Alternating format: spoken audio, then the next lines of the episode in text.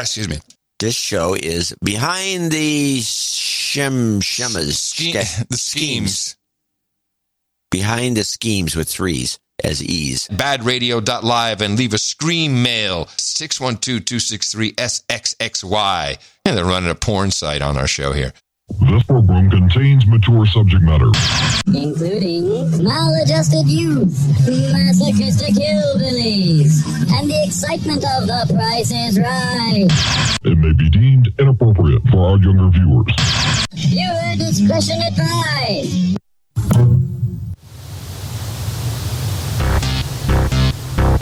I would like, if I may, to take you on a strange journey. I'll give you a choice. I could put on these gl- gl- glasses or start eating that trash can. You maniacs! What is a man? When we are successful, we will be.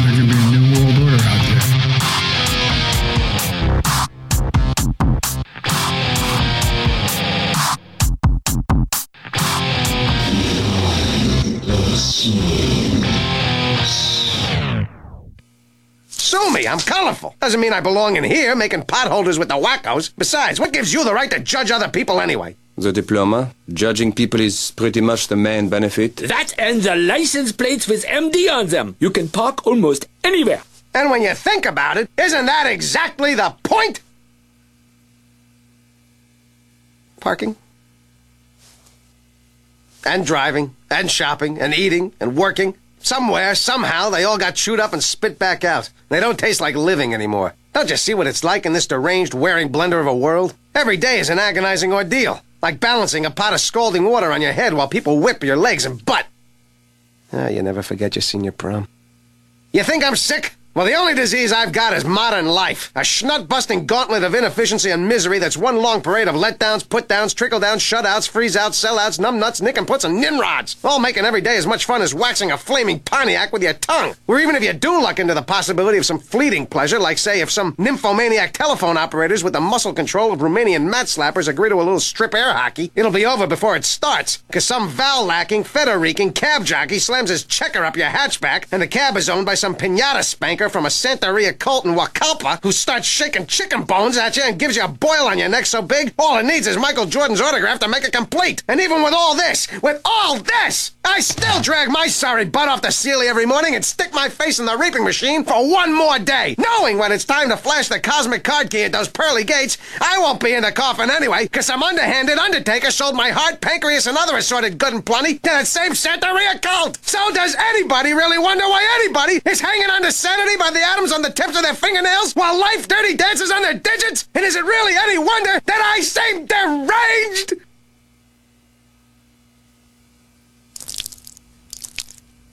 But that's probably nothing you haven't heard a hundred times before. This is a new live son of a bitch. Live item tag enabled. It's episode 90 of Behind the Schemes for March 27, 2022, and I am Booberry, Black Knight of the Mothman. And all the way from way the hell over here on the Brev Coast where things get stranger and stranger by the day. My name is Lavish. You know what you are, Lavish? What is that? Yeah, you're lit, baby. You're lit. You're lit. Some say that. I could be lit. You I think that we are lit actually. We're lit right now on the uh on the old CurioCaster. Yes, for the first time ever. Uh, well, technically not first time ever because we did do a test broadcast yesterday, but officially we are now broadcasting over at curiocaster.com using the live item tag. That's right. That's right. It's a big deal. Yes, it is a very big deal. Armed with a live tag in one hand and a pair of scissors in the other. this is a new live son of a bitch. I like it. What is BTS? what is BTS? What was the name of the show? BTS? Was it stand Uh, Behind for? the Schemes. Oh, behind, Behind the the schemes. Schemes. Of course, I knew that. Yeah, yeah, yeah. Uh, good to see everybody. Yes, this is Behind the Schemes. This is a show that we host every Monday night at 7.30 Pacific, 9.30 Central, 10.30 Eastern. We're following up No Agenda today. at the very gracious um, uh, grace, the gracious grace of uh, Mr. Sir Bemrose. Yes, curator of the Ner- uh, No Agenda stream. Yeah. Yeah. We're going to be talking about some uh, some walled cities in China that were abandoned and occupied. We're going to be talking about a couple of things, a couple different things tonight. Or this afternoon, I suppose. Yeah, it's a little weird to do the show in the daytime. Uh, maybe to help rectify that, I can hit you with today's tarot card, which comes from the Line Strider deck. It is Excellent. the Nine of Wands upright. Nine of Wands is the card for today, folks. Uh, some keywords is resilience, strength, wounded but victorious, and entrenched. I like this card. It's a, it's a, it's a humanoid fox with a dagger, and he's he's battle worn. He's got a bandage on it, bandage on his head, and uh, he's surrounded by staves, uh, nine of them. Mm-hmm.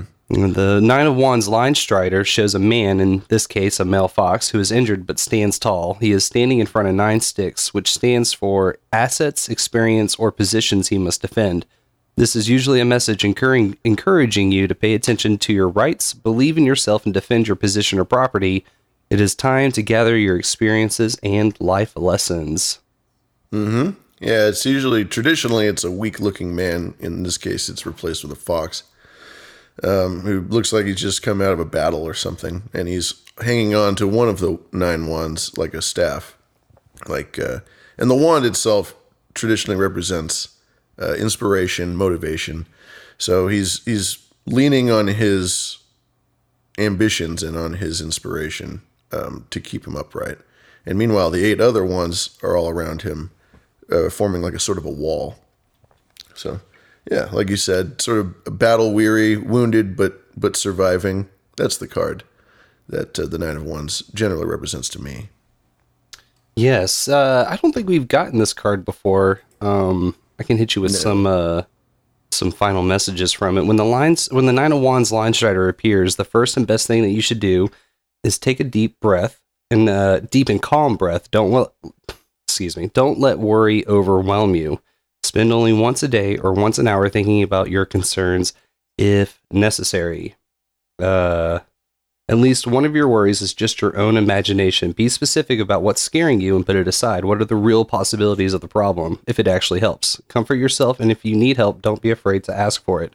Asking for help is a sign of a strong person. Hmm.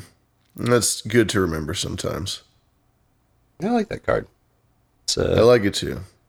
If you would like to check that card out, it's featured at the top of our show notes, which is over at zososcorner.substack.com, Z-O-S-O-S corner.substack.com.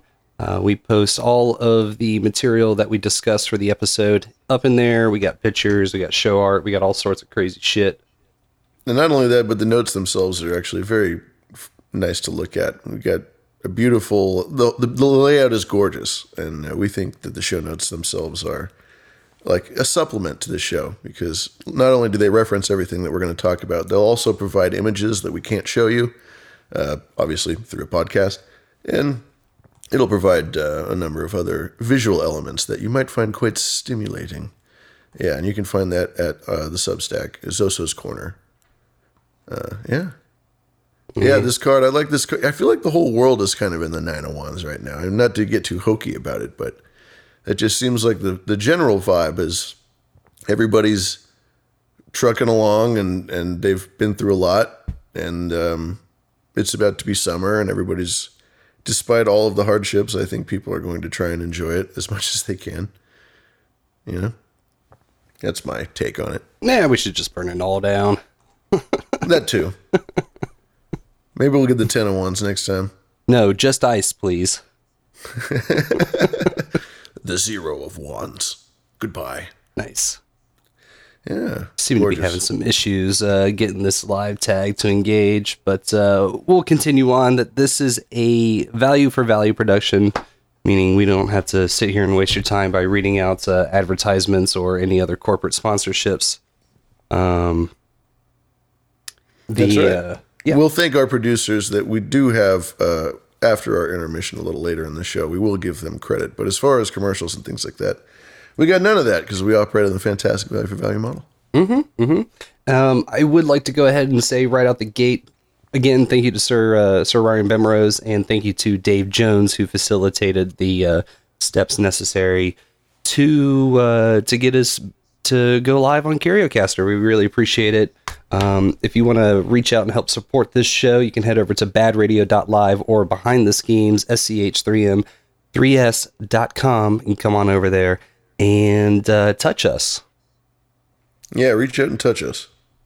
And uh, if you if you're looking for something else to touch, you can go over to okay. So Lavish, you've heard of this new thing called uh, podcasting 2.0, right? yes, yes, yes. And you know that you can go over to new podcast apps, right? Get- Yes, they do. Yes, Get yes, yourself one of them new fancy shiny apps that show chapters, transcripts. You can uh, boost Sats, which is streaming micropayments of uh, cryptocurrency in the form of Bitcoin. Mm-hmm. But if you're listening to this show, there's a chance you're going to have a better time over at nudepodcastapps.com. That's right, nude, N U D E, nudepodcastapps.com. Easy to remember, hard to forget. Mm-hmm. You can head Yep. over there and uh, get yourself something real fun to play with. Yes, indeed. There's no shortage of fun new gadgets and gazmos all over the place here. So, yeah, it's fun. You can go to new podcast apps, get your podcasting 2.0 app. Fantastic. Yeah. Fantastic. Mm. Yes. Indubitably. Hey, baby, your daddy let you boost? You don't like the way you look. I guarantee it. That's what I always say. Boost me, bitch. Put on your 3D glasses now. It's the anticipation that's the hot part. Do a commercial, you're off the artistic roll call. Every word you say is suspect. You're a corporate whore, and uh, end of story.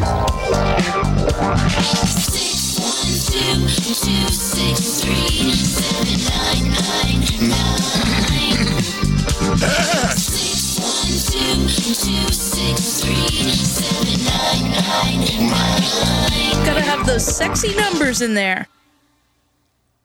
You know it, dude. Mm. Uh, if you want to give us a call, we'll be taking scream mails uh, throughout the show, and uh, we might even open up the phone lines. But that's kind we're still up in the air on that. As a matter of fact, we might not do it. I don't know. We'll we'll we'll we'll see. But if you do give us a call at 612-263-7999 and you leave us a scream mail, we will certainly play it on the air. Yes, just like we're getting ready to play this first one. Gonna get primal.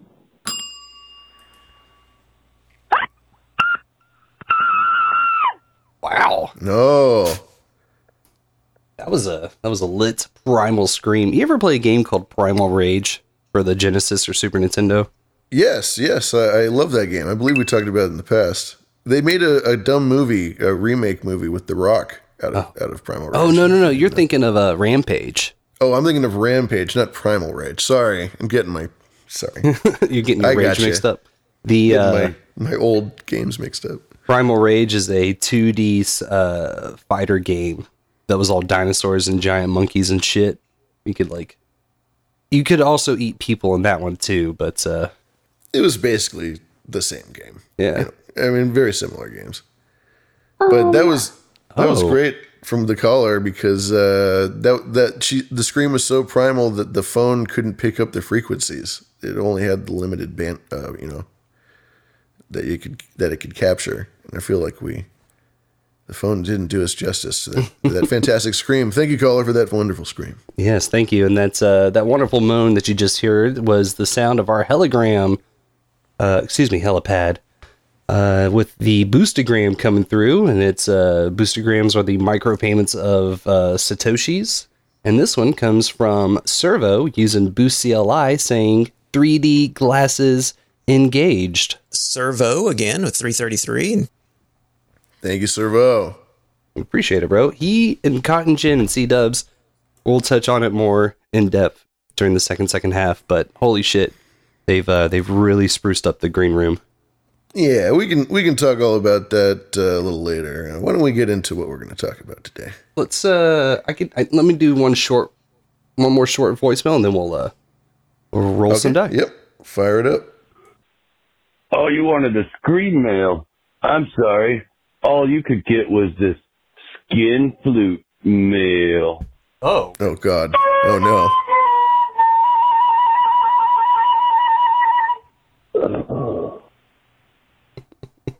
Caller plays a mean skin flute. Thank you, caller. Gonna tie my Jethro to my leg, to my leg. Don't be so cultured right now. We're, it's too early to It's be a that cultured. deep cut for any of you Mojo fans out there, Mojo Nixon. Very Gorgeous. cool. Very yeah, legal. we'll be getting in calls like that all the way through. You can call us at 612 263 7999 and let us know uh, what you're thinking. What's on your mind? Yes. And we just had another boostagram come through from Cotton Gin for 612 sats via the Fountain app.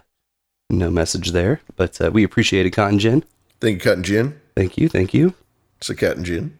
hmm All right. How do we want to do this today? The, the dice. Mm, Uh, here's the challenge. I think we'll just take one d20 and roll for the highest. Uh, highest goes first. Classic. Let's do it. Alrighty. badradio.live and leave a scream mail 612-263-SXXY. And they're running a porn site on our show here.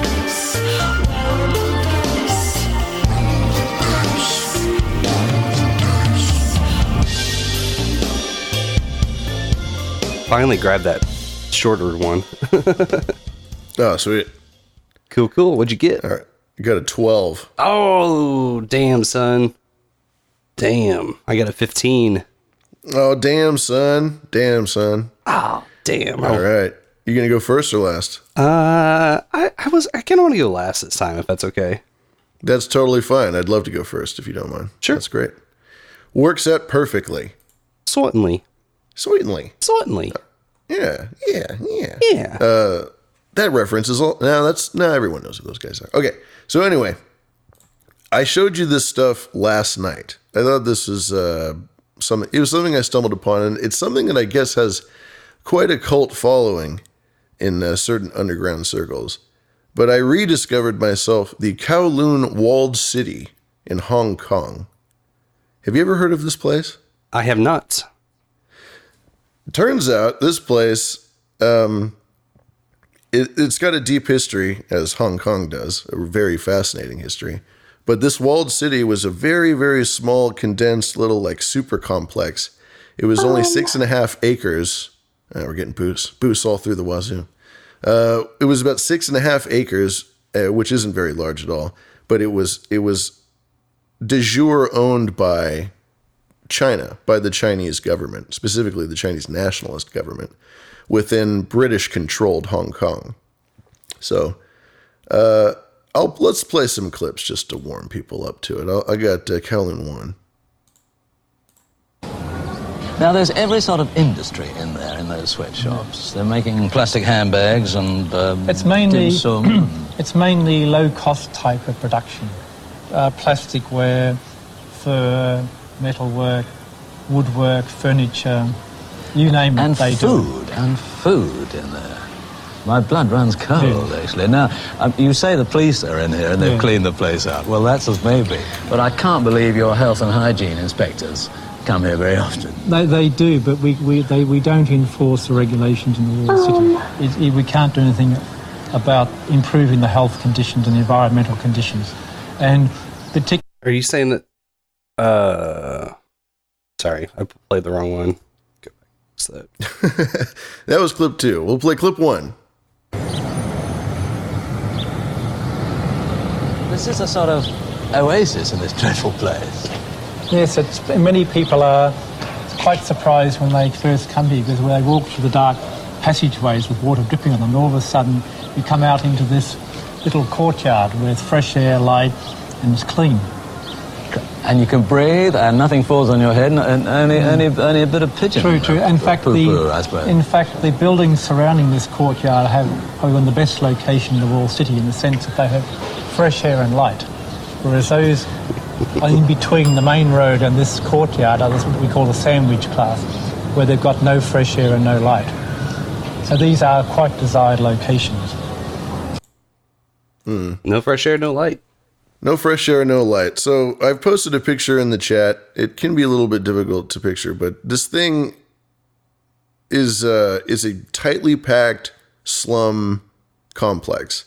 It has a slight little uh, court that's offset the center, and I have a picture of that that's in the uh, sh- show notes as well. And um, it was just a, a filthy and highly packed, highly uh, populous place. It was recorded as the most populously play, uh, populously uh, resided place in the world uh, at at the time, at least on record. Uh, but anyway, let's see here. By 1990, the walled city contained 50,000 residents in a six and a half acre uh, area. Six and a half acres? Six and a half acres, yeah. And it was limited to 14 stories because this place happened to be in the direct path of the runway of the uh, Hong Kong International Airport. so they weren't, they had airplanes flying directly over the buildings like all day long. And there's actually a famous scene from uh, Ghost in the Shell of of the plane like flying over this very like tightly packed, dirty urban environment, and that's essentially ripped directly from this place, the Kowloon Walled City. Uh, I'm sorry. Did you say uh, what year it, it was? Uh, they started construction on it. Well, it was constructed a long time ago. And to get into it, I kind of have to get into the history of Hong Kong a little bit, which is fascinating.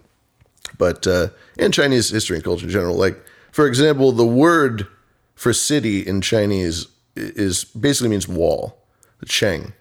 Uh, the walls are sacred. They're very important in Chinese culture.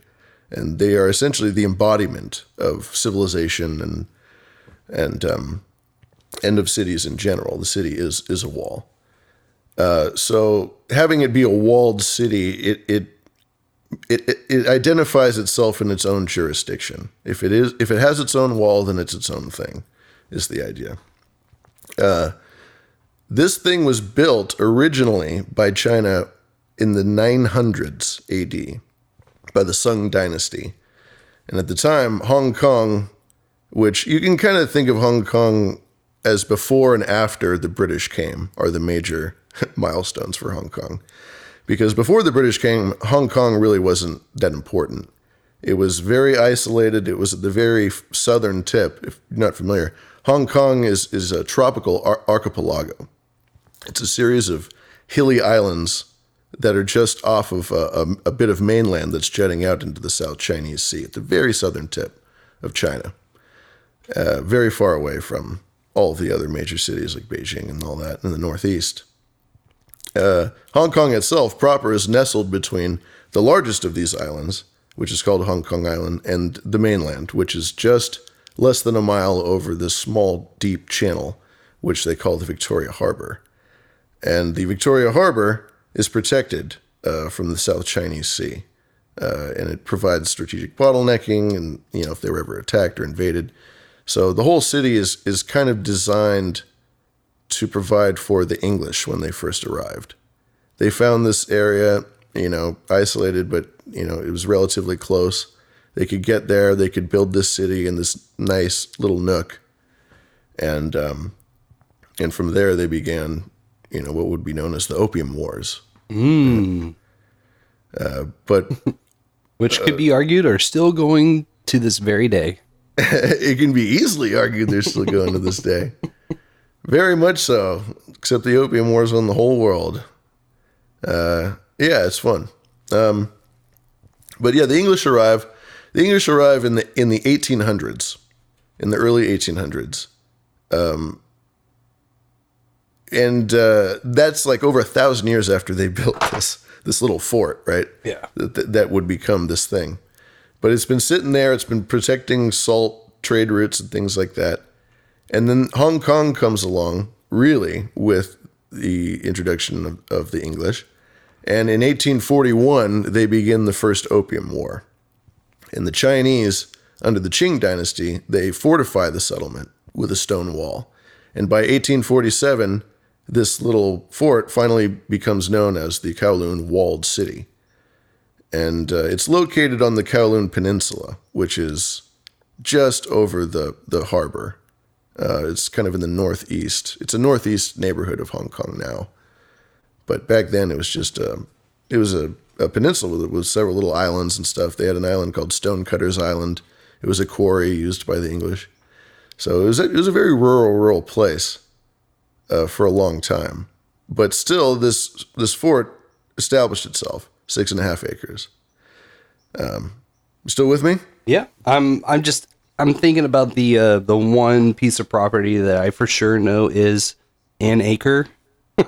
Six Yeah. ain't a lot. Six is not a lot, and we've got, uh, like I said, photos uh, in the chat and in the uh, in the show notes to kind of get a scope of what this thing looked like. yeah, I mean, you know, an acre for one person. Hell yeah! I mean, that's that's awesome. Uh, that's a, An acre for fifty thousand? No. Yeah. I just posted a picture of Hong Kong in 1868. I bet they own nothing and are thrilled about it. Well, that plays into it later. That plays into it later. So Hong Kong, for people who don't know, the, the whole territory of Hong Kong, not just the city, it was owned by the British for over a century, and uh, or it was in the, the whatever the jurisdiction of Britain for over a century. Um, and that really began in in 1868, which is when I just posted this picture here. Um, there were a couple opium wars, or at least two.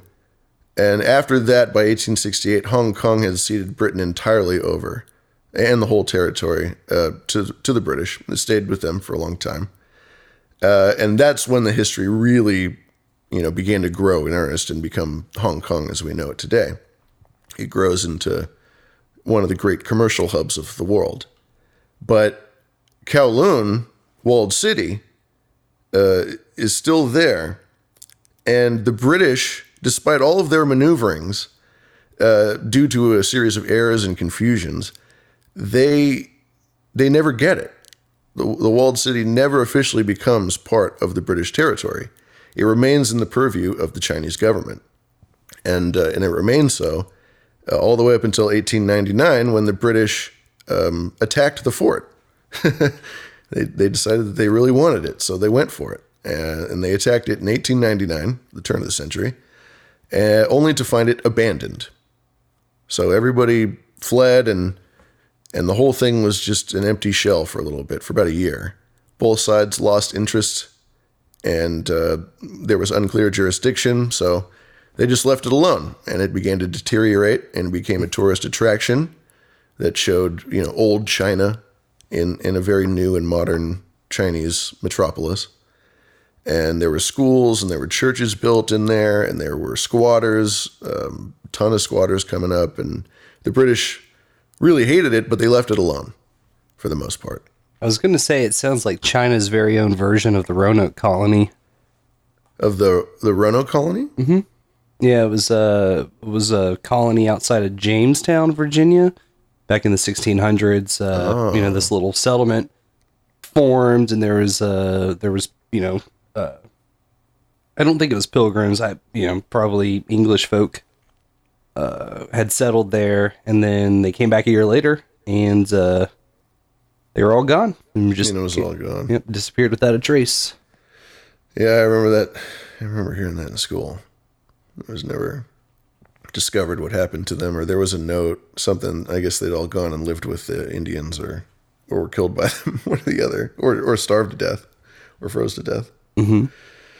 Pretty pretty uh, harsh conditions. Uh, we're talking about going out to these rural rural corners of the world, especially before there was anything close to instantaneous communication or Oh, and Critchett, uh, Cr- I was trying to remember the word that they had carved into a tree. That was a that was one of the few remaining signs that they had they had uh, the people that came back to the Roanoke col- colony they'd found in a tree. They someone had carved a word uh, Croatoan. Yeah, and uh, they all died of climate change. and that's why you always wear a seatbelt. it's funny fuck. Thank you, Critchett. Yeah. Yeah. it's kind of like that, I suppose. Yeah. It's this little place in the middle of nowhere, except they didn't even, I don't even know if people were there. They just built this thing and then, and then would station people there occasionally, but it was never a permanent settlement. Not like Jamestown or anything like that was intended to be. Mm-hmm. Um, and uh, and it really just, I mean, as a fort, it really didn't do anything. It didn't succeed in, in any way, uh, aside from what it played in the first Opium War, the first role it played in the first Opium War, I should say. Um, but after that, I mean, as a fort, it becomes useless until World War II. World War II comes in, uh, and the the city of Hong Kong is occupied by the Japanese army in 1940. Uh, during this time, the Japanese decide that they're going to uh, build certain projects to help their war effort. Uh, among that is they're going to build airport runways at the nearby international airport, which I mentioned earlier. What they did with the wall of the walled city is they dismantled that and they used that for they used the materials for that construction. So um, it was because it had a relatively new wall. I suppose other walls in the area had been built earlier, and Kowloon's had only been around for you know a hundred years, which isn't long in Chinese architecture. So they took it down and, and they used that. So the wall of the city was gone, the stone wall. Um, however, once the war ended and the uh, the Japanese were kicked out, and there was a there was a sort of a conflict as to where Hong Kong would go if it would return to the British, and um, before the World War before World War II, the Chinese were having their first phase of the Chinese Civil War, and it was between the Chinese nationalists, or the Republic of China, and the Chinese Communist Party. Before World War II, the nationalists, uh, they say, had the upper hand.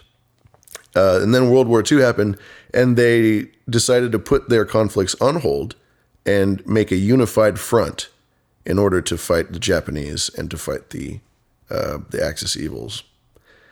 After the war concluded, the Chinese Civil War continued where it left off, and the Communist Party uh, ultimately ended up with the upper hand.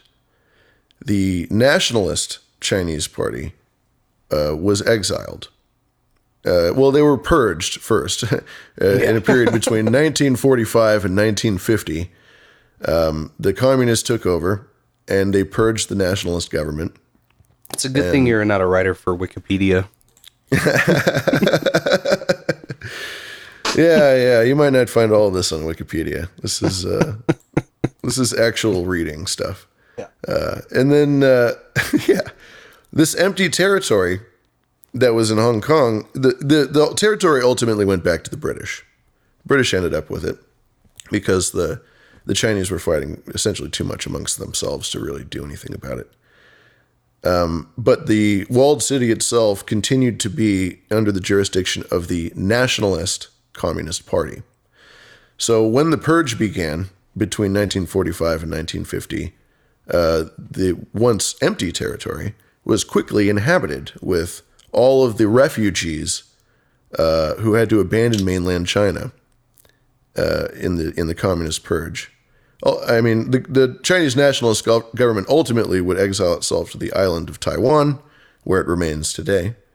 Um, but this one little chunk of land in Hong Kong was still that as well. And so it was a convenient place for refugees to go.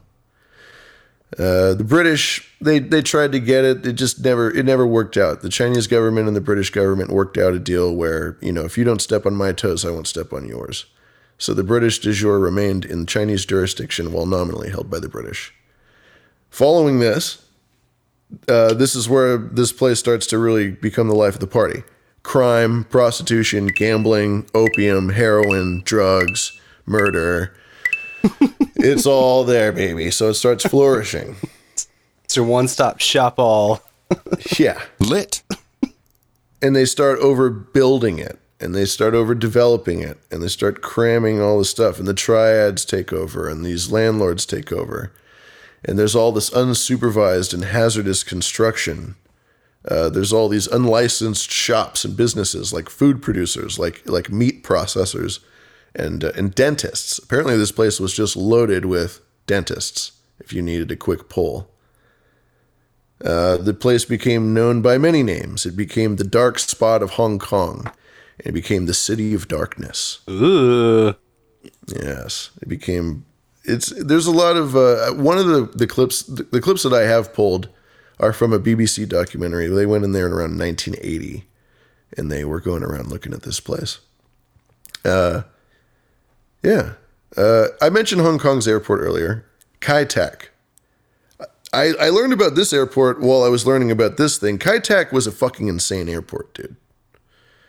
Kai Tak was built like in the middle of this major urban development.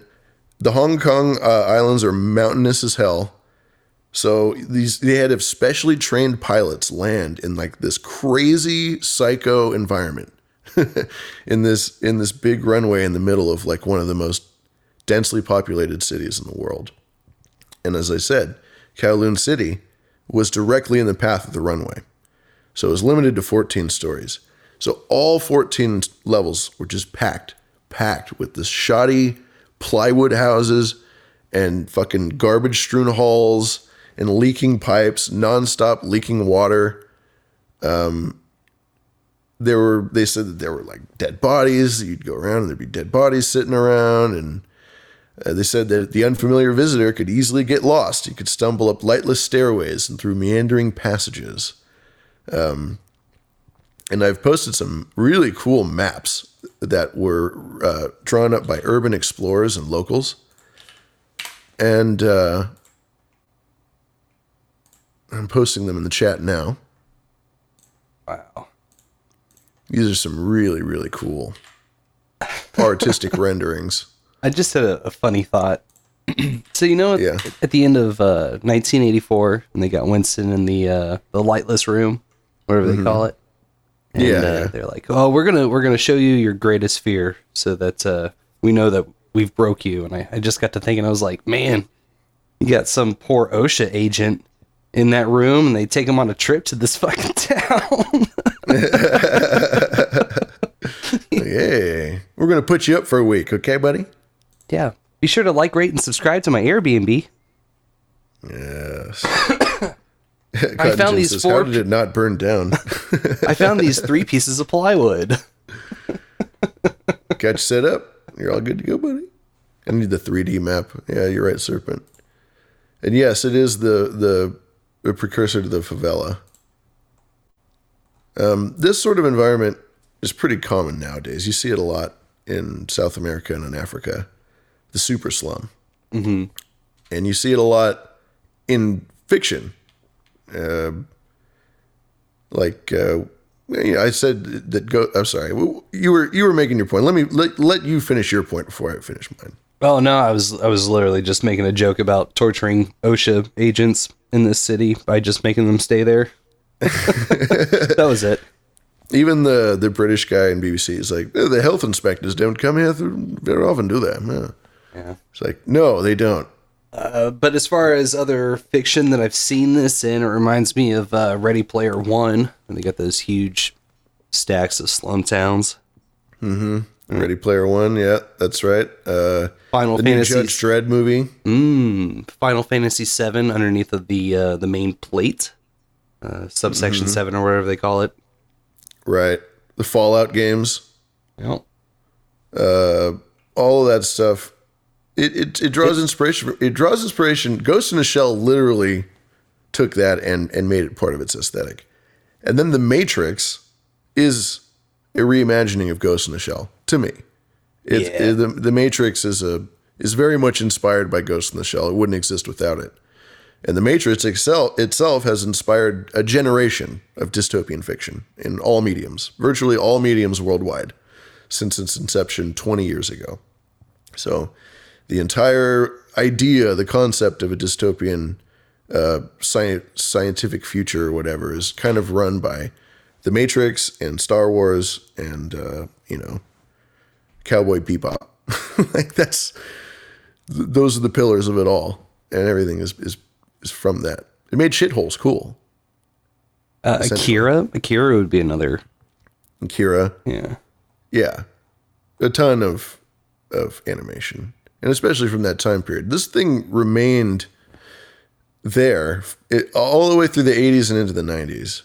Um, it uh, in the 80s, the end of the British lease of Hong Kong was approaching. The Sino-British Joint Declaration uh, was signed in the mid 80s in 1984, and it resulted in the return of all of Hong Kong, all the Chinese territories, back to Chi- back to the Chinese government, the Chinese Communist Party, uh, by 1997. So they had about a decade to do it. In relation to this shift in power, a decision was also being made about this city. So the British uh, and the Chinese worked together, uh, and in 1987, they announced that they were going to demolish the whole place. So they evicted everybody. They provided everybody with new subsidized, crappy plywood housing. and, uh, and by 1992, the entire place was emptied and it, it was about to be demoed. But then Jackie Chan came in and he filmed the classic 1993 film Crime Story in the abandoned city. Uh, the film is today considered a classic. Uh, and then once he finished that, then the city was destroyed. It was destroyed by the end of 93, and a park and nicer buildings were constructed in its wake. So they've got small chunks of it left over, but there there is a sense, I think, from the locals and from people that actually live there that they're kind of insulted that people think it's so cool. and they're like, uh, you know what they say? And there's nothing I can do about it. I don't like it at all.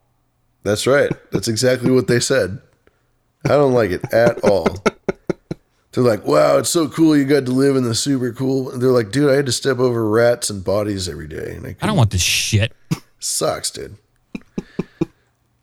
and I, I love I love pointing out that too. Because we'll talk about because I brought this up because this place obviously is famous for being like a cool district, but that's the the the kind of stench to it is just like it wasn't fun. It wasn't fun for the people that were really there, and it wasn't cool. And people are crazy that they're trying to turn this. They're trying to like fetishize poverty. Yeah, did it for the gram, literally and Yeah. figuratively. Well, the drawings are cool. The drawings are cool. But yep, that's the Kowloon Walled City. Uh, I've got, as I said before, plenty of pictures of this thing in the show notes, as well as a link to the BBC doc that I clipped earlier, and a bit of literature by Antonin Brinda called The Life and Death of Kowloon Walled City, uh, among other things. I, I got some other stuff sprinkled in there as well information on the Japanese occupation of Hong Kong, more information on Kai Tak Airport. Um, yeah. It says at its prime, the walled city averaged 13,000 people per hectare. New York City at the time was averaging 91 people per hectare. Fun stuff. Yeah, I'm just going back through all these. Uh, I like the meat market one. The meat market one, yep, let me post that in the chat real quick. That one's super fun. When they talk about uh, meat processing, this is what they're talking about. They're talking about this place was filled with butchers. How much? How fucking awful you think this place stunk? Yeah, and just the constant wet seeping in everywhere and sitting. Hmm No ventilation. Ah, Kowloon. All right. Well, that's it for me. Uh, that's all. That's all I wanted to bring today. It was kind of a, a Heidi topic, and I, I really got into some of the history of Hong Kong as well. So, figured It's fascinating. I'm, you know, I, I'm not, uh, was not aware, and had definitely not seen the photos. Uh, there was one that you had posted where they were taking their trash bags and throwing them off the balcony into the landing of the public square. Yes, that's right. That is the court, by the way. Some gnar- ah, the court. Some gnarly Yeah. shit. It's like uh, shanty scrapers, you know. Yeah. And it yeah, provided this and you can just see how tightly it was confined. Like that wall of jurisdiction that the Chinese had was just so legit. if you lived in this little shithole, you literally fell off the face of the planet. Wow.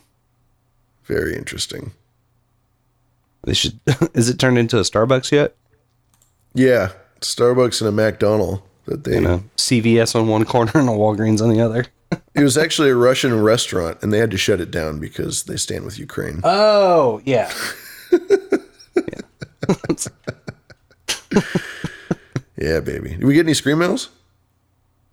We did, but uh, I'm going to hit these boostagrams here. We had a couple. Oh yeah, through. please do. Uh, Cotton Gin with the Boost CLI, which is a command line tool that you can use directly with your Raspberry Blitz. I was doing it. It was a lot of fun. It made me feel like the hacker.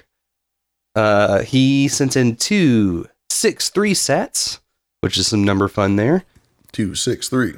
And the lovely Carolyn Blaney Thank you. of Hog Story, she sent in via Fountain eight thousand eight hundred and eighty eight sats. Whoa, eight eight eight eight eight eight. Eight eight eight eight eight eight eight. She said, "Lucky eight eight eight eight eight's coming at Booberry and Lavish. Break a leg, woohoo! Live after no agenda." Oh, thank you, Coblands. And her podcaster in crime, John Fletcher of Hog Story, with two thousand two hundred and sixty nine sats. Ooh, Sean Fletch.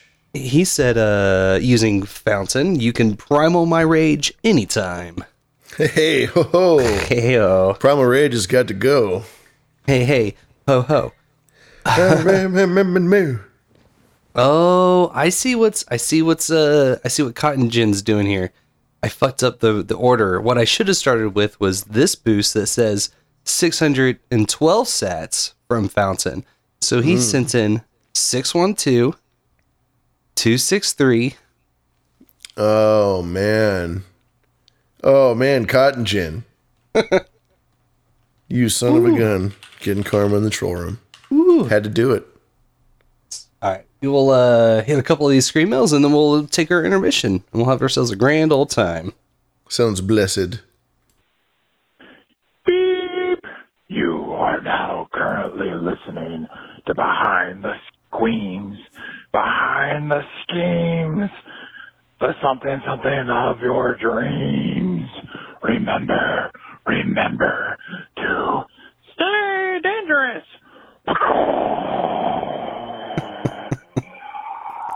Nice. That is very Satan-y. That was nicely executed, caller. Very legal. Extremely cool and very legal. Nice. I would say.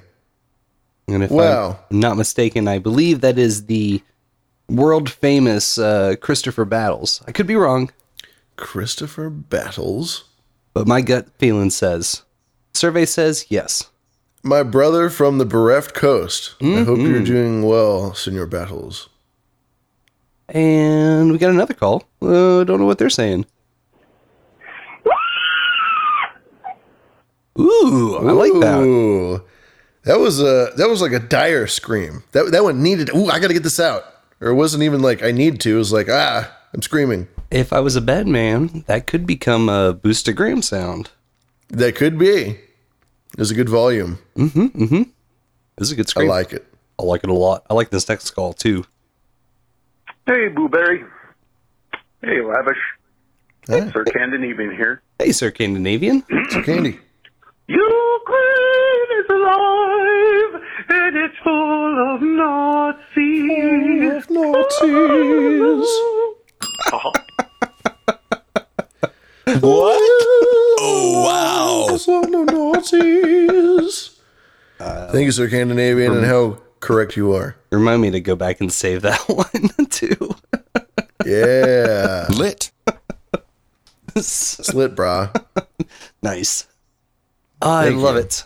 All right. Glorious. We'll uh when we get back from intermission and we hit our uh, or thank our hitter. We're gonna hit our producers. We're gonna hit our producers and hitters.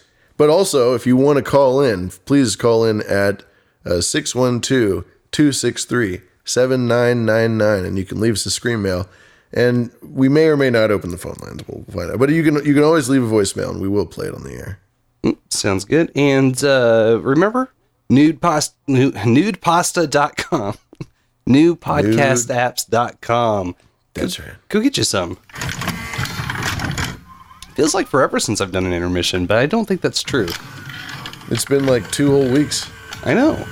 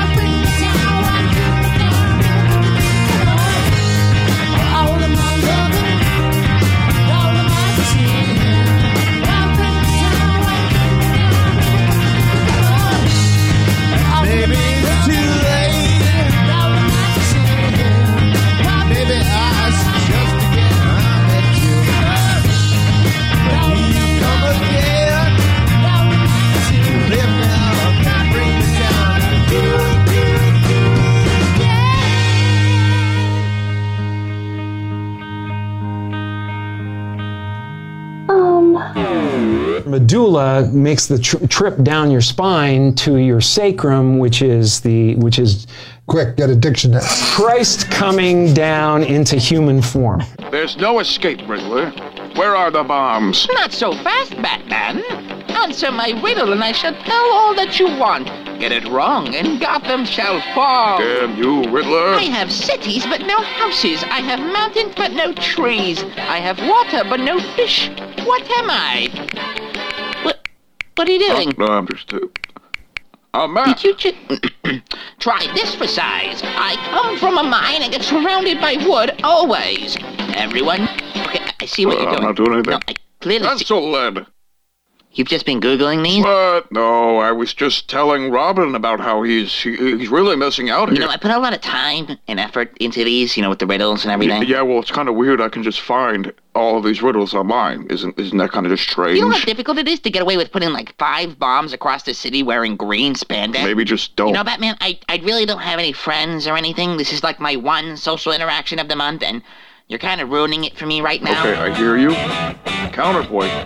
You're a terrorist. Oh, so all of a sudden that justifies you cheating? In every conceivable way. Dans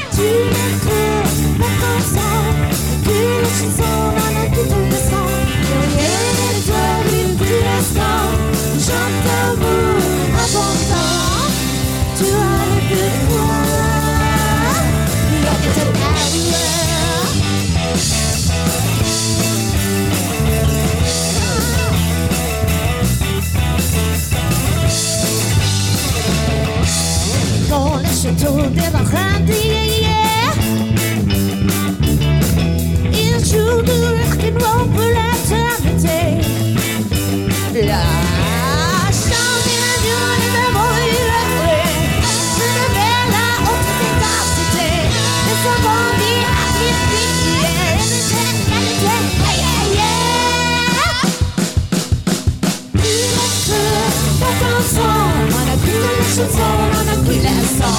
Перед землю ты росла, шаг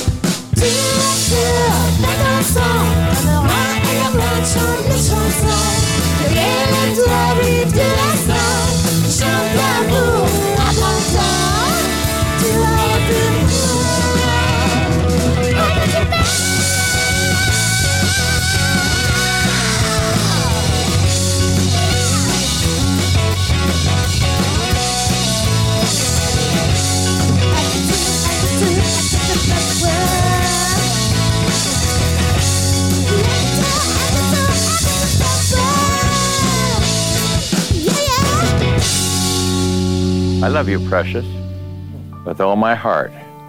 And to know you love me means my life. How often have I thought about the immeasurable joy that will be ours someday? How lucky our children will be to have a mother like you. This is pretty good preview of coming attractions, I'll tell you. Very nice. Thank you, Bert. Thank you. I still feel the same way. You're kidding. Well, that's really nice. And when was the last time you called me precious? Let's see. Well, I saw that movie. 1943. December 12th, That was the last time you called me. 1943. Hmm. Long time ago. I was bored and kinda horny, figured I'd pick up a book. Found the Necronomicon, thought that I should take a look. I did the chants and did the dance, and much to my surprise, I found an ancient deity with tentacles and glowing eyes. He poured some wine and said, Let's have some fun. But now Cthulhu knows why they call me the Deep One. I fuck Cthulhu good. I thought I'd have some cosmic horror. Turns out I'm a cosmic whore. I fuck Cthulhu good. No casualties or sacrifices. Only thing getting buried here was wood. Nah, there's gotta be a way of turning pictures into profit. Huh? Huh? Hey, I just stepped into my best idea yet.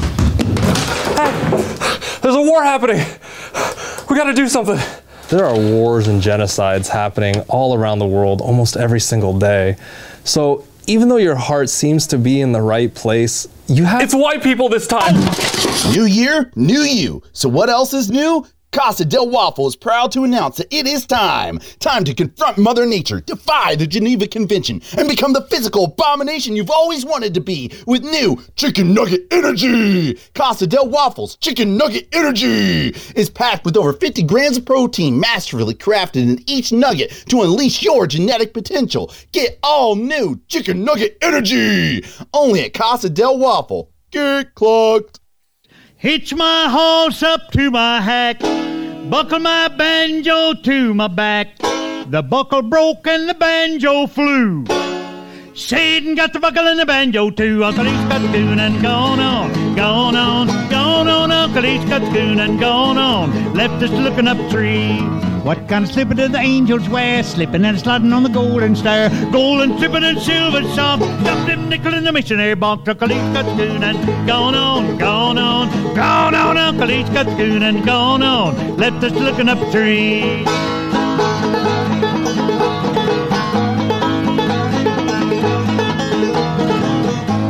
When Ephraim told this world goodbye, he went to heaven to his home on high. Told St. Peter to make room. Here comes Ephraim fetching in the coon. Uncle East got the coon and gone on, gone on, gone on. Uncle East got the coon and gone on. Left us looking up a tree. Old Uncle Leaf was a good old soul. Washed his face in a butter bowl. Bumped his head on a mantelpiece. Fell right back in a bucket of grease. Uncle Leaf got coon and gone on, gone on, gone on. Uncle Leaf got coon and gone on. Left us looking up tree.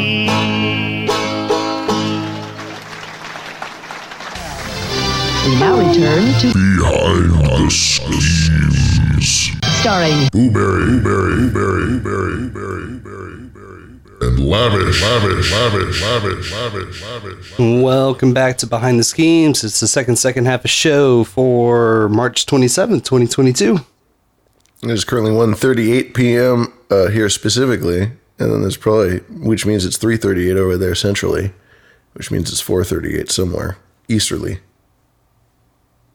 No doubts. And it's so uh, 10 o'clock, 10 o'clock over in uh, 1038 in Hawaii, or 11 o'clock, depending on daylight savings. Well, this is the part of the show that we like to uh, take a break and thank all of the people that came out and helped produce this episode. Yes, indeed. As we mentioned before, we are a value for value production, which means we don't rely on corporate sponsors or ads. Instead, we rely on fantastic and wonderful producers who uh, provide their time, their talent, and their treasure to the show in many different ways. Yes, there's so many ways that you can reach out and help support public radio. You can go to behindtheschemes.com or email us at boo at behindtheschemes.com. Send us clips, send us jingles, send us story ideas. All of it helps. We wouldn't be around without producers like you. It's you who makes this magic happen. Without your support, we won't find another day. And just for a dollar a day, you can help these lowly podcasters get loaded. So go on, pull out your phone and boost me, bitch. Please, bitch. Boost me. Uh, In the arms of an angel. Oh, lordy. Uh, so, first and foremost, we would like to thank Sir Ryan Bemrose again for booking us the sweet, sweet spot for this special edition post No Agenda episode. He does a show over at angrytechnews.com called Angry Tech News. And uh, if you want more podcasts than you could shake an RSS feed at, head over to listen.noagendastream.com. It's that easy. It's so fucking easy. It's simple. So simple. Yes. So thank you, Sir Bemrose. Uh, coming through next was Tunta. He sent in his monthly donation of three dollars and thirty-three three cents. he also did the that uh, that tasty chicken nugget commercial there featured in the intermission. That was awesome. Thank you so much, Junta, for all the support you give, man. Yes, he also uh, right before the show, before we kicked on the stream, did uh I don't know if you know this or not, but one of my all-time favorite movies is Mean Girls. I really enjoy Of that shit. Of course, of course. And, Classic uh, film. He did some uh, some fun promo art featuring some hot lizard babes and a Illuminati eye. Mm. I did see that, and I thought it was pretty hot. It's uh, Oh, wow. oh, wow. Put on your 3D glasses now. Did you hear them talk about that today on on No Agenda? oh yeah, Them bitch about oh wow, oh yeah. I'm I'm So going funny. back. I'm going back. Glorious. You can uh, glorious. bet your bottom dollar on that. Oh, wow. Oh wow. Wow, man. Wow. Oh, wow. Got a couple so far. the uh oh, I might miss oh, I might have missed one that I meant to pull. Uh so mousybear.com is a place that you can head over to if you want to support Tunta and his family's work. Mousy Bear makes uh all natural ingredient gummies that are super tasty. You can get all sorts of fun shapes that are themed after a couple of shows that are featured on the No Agenda stream. That's right. We have bowl after bowl themed gummies and behind the schemes themed gummies and all kinds of delicious and natural, very very natural and very very good for you gummies. These aren't like candy gummy bears or anything. This is this is this will help you live longer. This is no sugar-free Haribo bullshit. Oh wow. Hey, we don't have ads on this program. We're blurring that out, ladies and gentlemen. Don't worry about it. Uh, next up was we had a very new, brand new Freak of Hazard. Brand new, you say? Brand new. I'm not sure if he's actually listening. I know he said that he was going to listen, but I'm not sure if he's listening. But if you are listening, Dave Jones, thank you for swapping our RSS feed over so that we can utilize the live item tag. When somebody implements the live item, that, that show is lit. Dave Jones. Thanks, man. That guy is uh is who, the guy at the helm these days, as far as this the the entirety of this project one, is of, concerned. one of many, one of many, but yeah. One of many, one of many. It's it's a group effort. Yeah. And it wouldn't it wouldn't work without a lot of people who each have a lot of talent. But uh it's it gets it gets more into it, man. You know, it's easier and more palatable with the actual podcasting 2.0 show. Because otherwise you would have to learn it by proxy through all the other shows that utilize the system and are working on it. But but this show actually is just like, hey everybody, just so you know, this is the progress we've made, which is awesome. That's how you get people in. Adam knows that. And uh, the other best way to get in is, uh, of course, as always, nudepodcastapps.com. Yes. You got- nude podcast apps. You got uh, Fountain, CurioCaster, Breeze, Sphinx, Overcast, Podfriend, uh, all sorts of ones that you can check out. Podverse, holy shit. So many. The uh, who else do we have? Sir Spencer uh, sent us one of the stories that I'm going to be bringing up, so we appreciate that. Very legal. I, excuse me. Uh, Let me back up. He faxed over some info packets on one of our stories tonight. He faxed it over? Yes, that's uh, perfect. Yeah, it's very official. Uh, MK Ultra and Make Heroism have sent in a series of clips. One of which was that George Bush love letter to Barbara, which was featured in Intermission. There's a whole slew of material that they have uh, that they have sent our way, and I'm going to be uh, utilizing it over the next couple of weeks because there's some really good shit. Really good shit. Sweet. Nice. Info packets. Very cool. Mhm. And also very legal. Hmm. No doubt. Uh, Mhm. coming in. I gotta My- check out those info packets too. My uh my sister sent me a video. Lavish, have we ever explained where the Mini Minneapolis is? Uh, you mean like on the ethereal plane? No, it's uh if anyone is ever curious what state the Mini Minneapolis is in, Minnesota! it's in Minnesota. Was that was that Joe? We're gonna there's gonna be a new world order out there. Hell yeah, it was. Wow, he was so excited to be in Minnesota. There's just screaming at him. He was like angry at Min- like Minnesota owes him money. Minnesota, there you are. This is what we Minnesota nuts say back. Who the fuck gives a shit? So I'm Uh-huh. gonna be uh it might be one of my all time favorite Joe Biden clips now. That's a good one, man. Yeah. I like that. I bet you I bet you if you look hard enough, there's probably ISOs of him screaming all 50 states. Alaska, If only you know, if we were really lucky, Wyoming. we could do a, a parody of the Animaniacs song where they name all the countries. Oh, Jesus. I'd have an aneurysm listening to that much Joe Biden, spending hours and hours of collecting Joe Biden. I'd probably, it wouldn't be good. It wouldn't be good for my health. No doubt. Uh let's see here. Dame Bully Steed, right before the show. Ooh, boule, boule, boule. Dame Bully Steed. She hit up the PayPal and sent in a donation of $13.92. And uh, along with a note that said, Shine on you crazy diamonds behind the schemes. Episode, uh, excellent episode 89 music and the show notes. Well, thank you very much, Dame Bully Steed. Now, what in the heck does 1392 mean? Hmm. Uh, it looks like a year to me. So, what took place in 1392? Uh, Columbus did not sail the ocean blue. That was a hundred years later in 1492.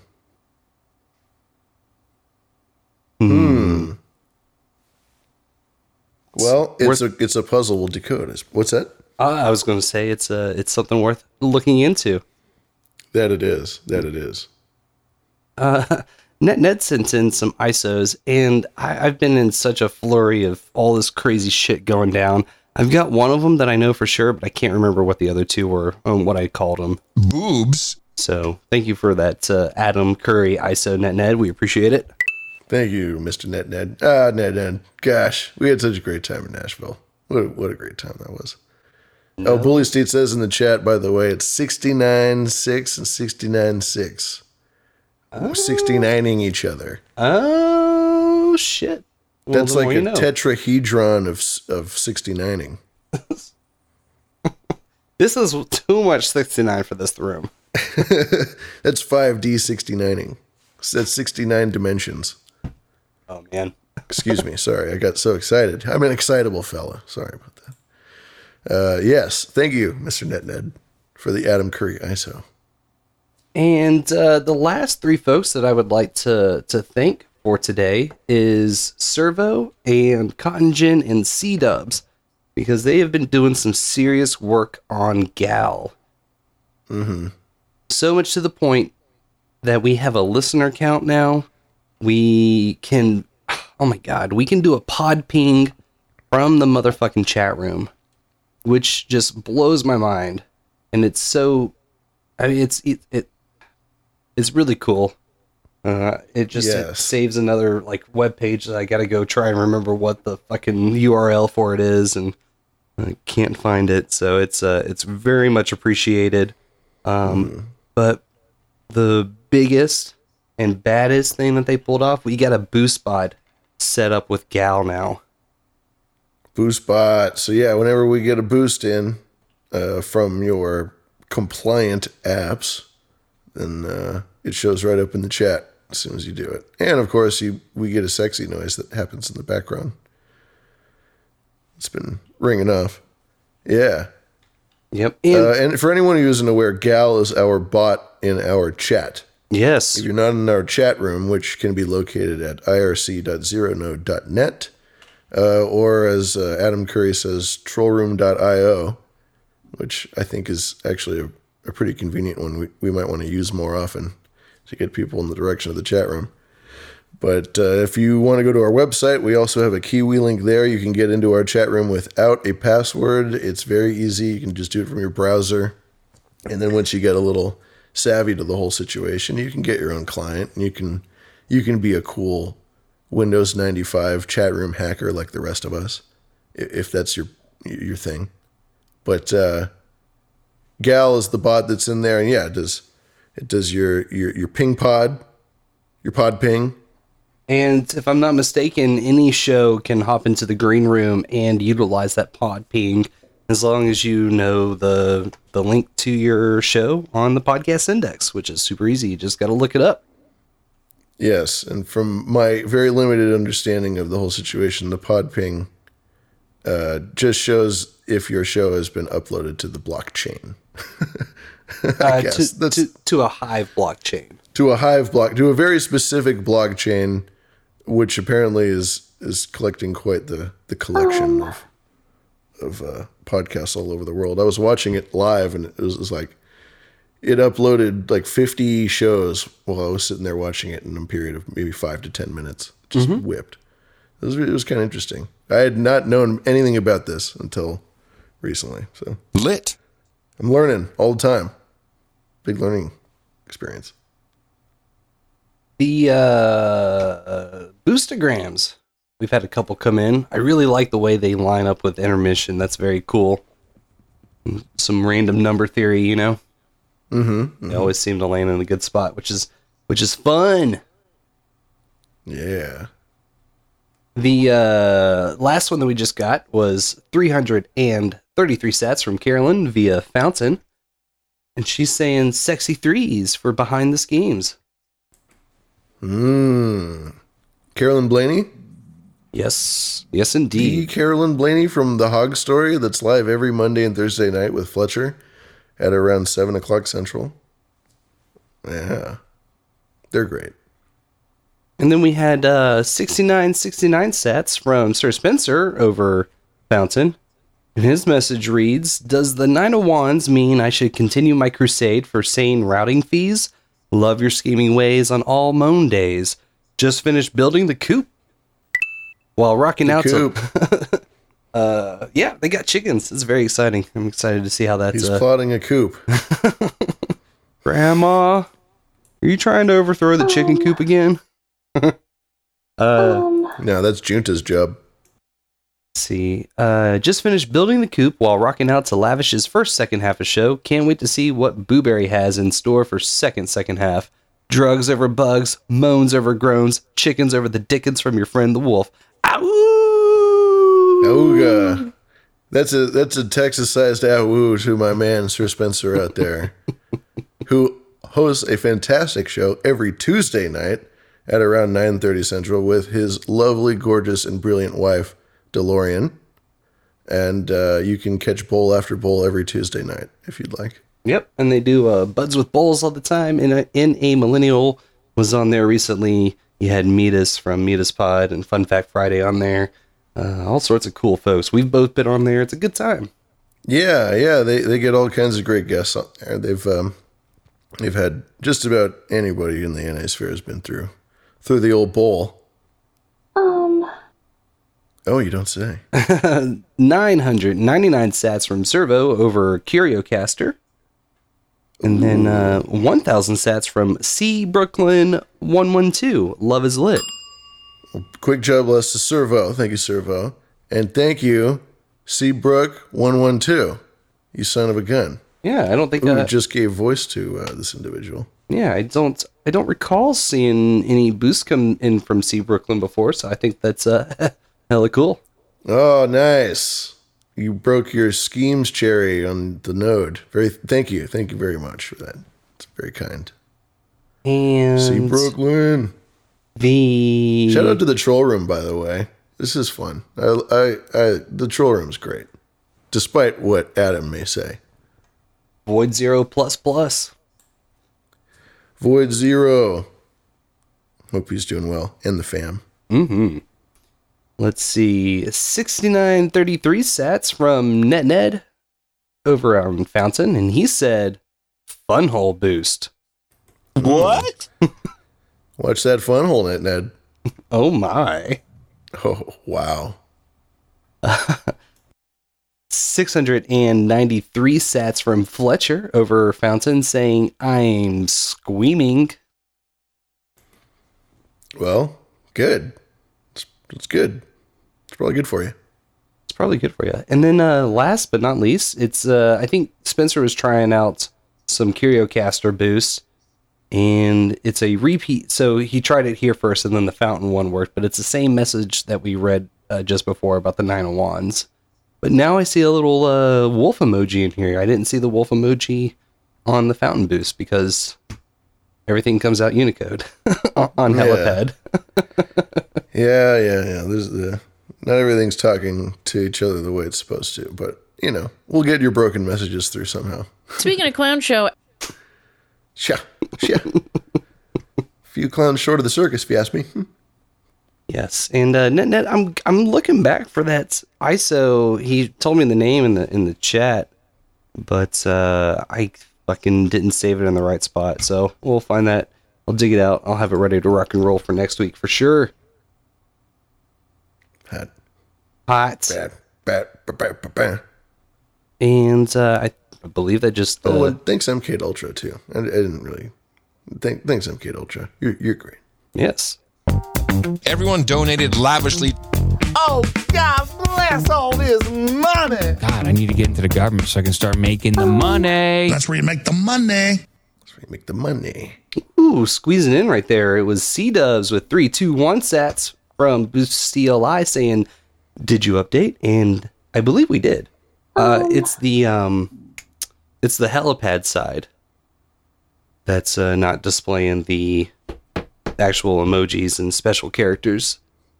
If that's what you Ah, mean. C dubs. C dubs, C dubs, C dubs. When are we going to drink again, C dubs? Never again. You know, we drank together before we knew each other. Nice. it's lame. Uh, and then Pfeiffer's. Oh, another one. Pfeiffer using Breeze. That's our first Breeze in a long while. FIFA, FIFA on the Breeze app. Yep. They he sent in ninety three ninety three. With the Oh, cla- nice. With the classic message of Lorem ipsum. Yeah. Sexy. nice. A, a tale as old as time. Oh Lorem ipsum, lordy. Lorem ipsum, Lorem ipsum. Oh, thank you, Pfeiffer, and thanks everybody else for your boosts and for everything. As we said, value for value. It's a good time. It's very interactive. You know, you get to boost and say whatever twisted, degenerate thing comes to your sick, twisted, degenerate mind. And you can also call us 612 263 7999 and you can tell us verbally your sick, twisted mind. Yes, and I got uh, two voicemails or scream-mails here ready for you right now. All right, lay me. Hey, face to the screen schemers. Uh, Hey, I've up? never left a, a screen mail yet, but I'm working one up today because I've been working on some rusty brake lines on a 36 year old Volvo. And, uh, you know, I don't want to really get Uh-oh. the torch on the fittings because I don't want to burn the car to the ground with the brake fluid catching fire. But, uh, Uh huh. anyway, here So you're pissed.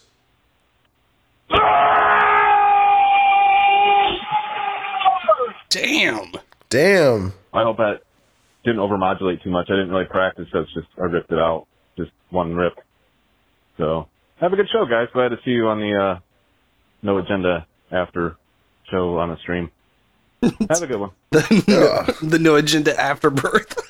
yeah, yeah. Behind the oh, I can't even. I'm not going to make any more jokes. Instead, I can't. But I will. Thank you, caller. That was a thank you, caller. That was a stellar scream face to the screen. He's another uh, OBDM guy. He'll call into that show. That is a fucking badass scream. Uh, I thought that was. It had. I could hear like the shop that he was in. I think he, he was in a garage or a shop or something. Mm-hmm. And I could just hear the echo of that scream and like the reverberation of it. It was a. It was a good. It was an actual.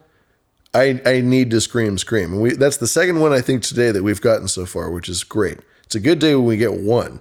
Because some people will call in and they'll give you a scream and they'll you know they'll give you a joke scream or they'll give you something. But some every now and again someone calls in who's having a bad day, and they got to actually scream it out. Yeah, and and that's that's glorious stuff. You know, if if you're gonna have a bad day, we want you to have a bad day with us. So send us your primal rage. Dude, me and Booberry, Booberry and I, excuse me, we're always having a bad day. So come on down, share it with us. I I only have bad days that end in Y. That's it. Uh, C Dubs with the Boost CLI command line says since 1011 sats saying dice donation. Dice donation. Snake Dice eyes. Yeah, is it for our dice or is it for Andrew Dice Clay or wh- who's it? I, okay, dice donation. I like it. Oh, because uh, he sent he set up on the Boost bot when you use it in our chats. Uh, different donation amounts will display di- uh, different images and emojis. Oh, of course. so it really rides on that numerol numerology vein. Um, Ah. there's all sorts of cool stuff that's uh that you can generate based off of different donations amounts. Which I should go ahead and then state that we're going to start working on a BTS themed boost bot. So you would see different um, sets of emojis for different donations. So like we could do it. Uh, what was the one I was telling you about? A 9/11 boost. So two yeah, ta- we'll do the 9/11 boost. two towers, a bomb, and an explosion. yep. I'm thinking for for quadruple eights that can be an eight ball. Mm. Or well, I was thinking an eight ball could be one one one one one. one one one one one. Yeah, all lines.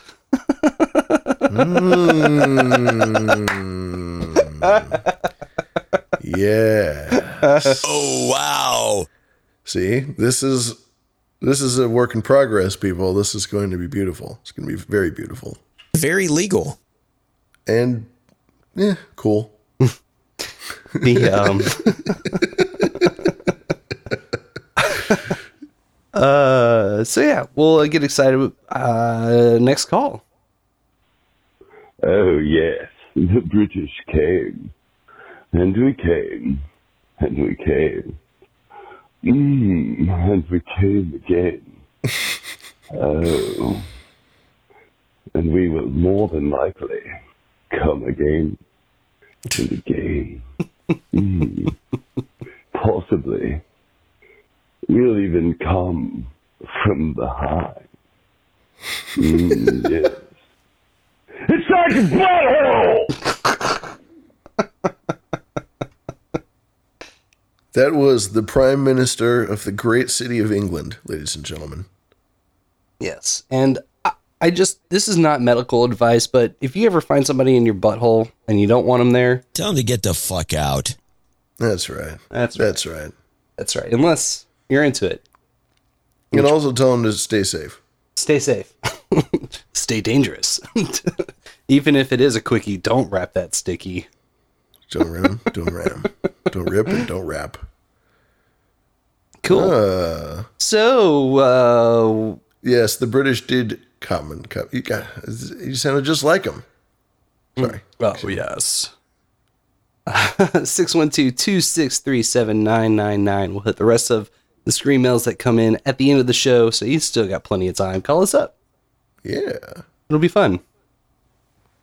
Give us a call. Give us a call, precious. Uh, so the first thing that I'm going to hit on is Elton John came to the Minneapolis last week. Well, technically St. Paul.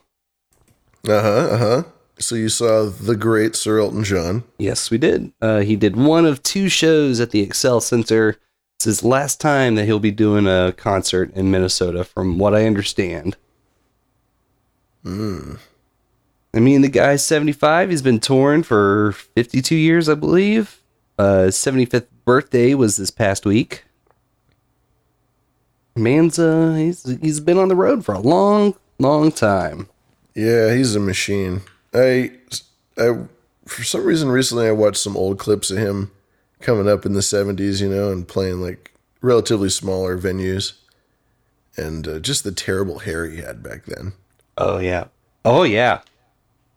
Just the worst, the worst hair. Like for some reason in the '70s, I don't know. I mean, maybe this is how it'll go on, and 30, 40, 50 years from now, people will look back on this time and make fun of us, but. Those comb overs were rough in the 70s.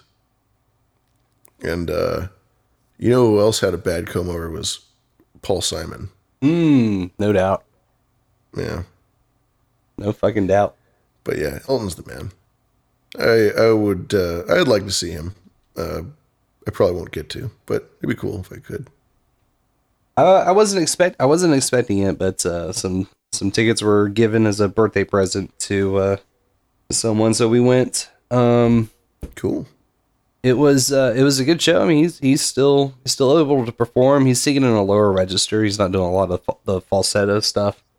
Uh, played Mm. for about two and a half hours. Uh, I just I've still got the same gripe about all these fucking concerts. Uh, there is a mega drive listed in the show notes if you want to go and check out some photos that we got during the um during the concert. There's some good stuff in there. Mm. But I can't tell if I'm coming to see a fucking concert with this performer on stage or if I'm there to watch a fucking movie on the on the video back wall. Yeah, because the the picture is so clear, and it's yeah, that's something that I struggle with at live shows too. Do I watch the guy or do I watch the screen? And you know, I don't I don't know who any of these assholes are. I wasn't wasn't trying to see what the it, it's just it's it's ultimately distracting is what it is. Because your eye is going to navigate to the brightest thing that's constantly moving. Right. And all these shows are doing it. Uh, that's why I like that uh, that Ghost Band so much because they've got a really killer lighting design and a back wall. It's just a drop. That's all. That's all there is. They got some scenic pieces, you know, to make it look like cathedral steps, but there's no. It's the same with GWAR. There's no video back wall. They will do like projections for one segment of a show for GWAR sometimes, but nothing to this degree. Well, the smaller guys, they it's more of a choice whether they have a TV. I think for the giant shows like Elton John or whatever, you know, you got to fill this giant stadium. Then you kind of have to have the TVs for the people in the back, or at least that's the that's the idea, right? Yes, for But the for IMAG cameras, yes, and I do agree. Like it's nice to have the the cameras for the the multi-camera feed, but this concert was not one of those shows, and it's not like that for. It wasn't like that for fucking. Um, God damn it! Who opened for Ghost? It's uh Volbeat. It was the same deal. Like Volbeat. It's, it's all content. It's all music videos.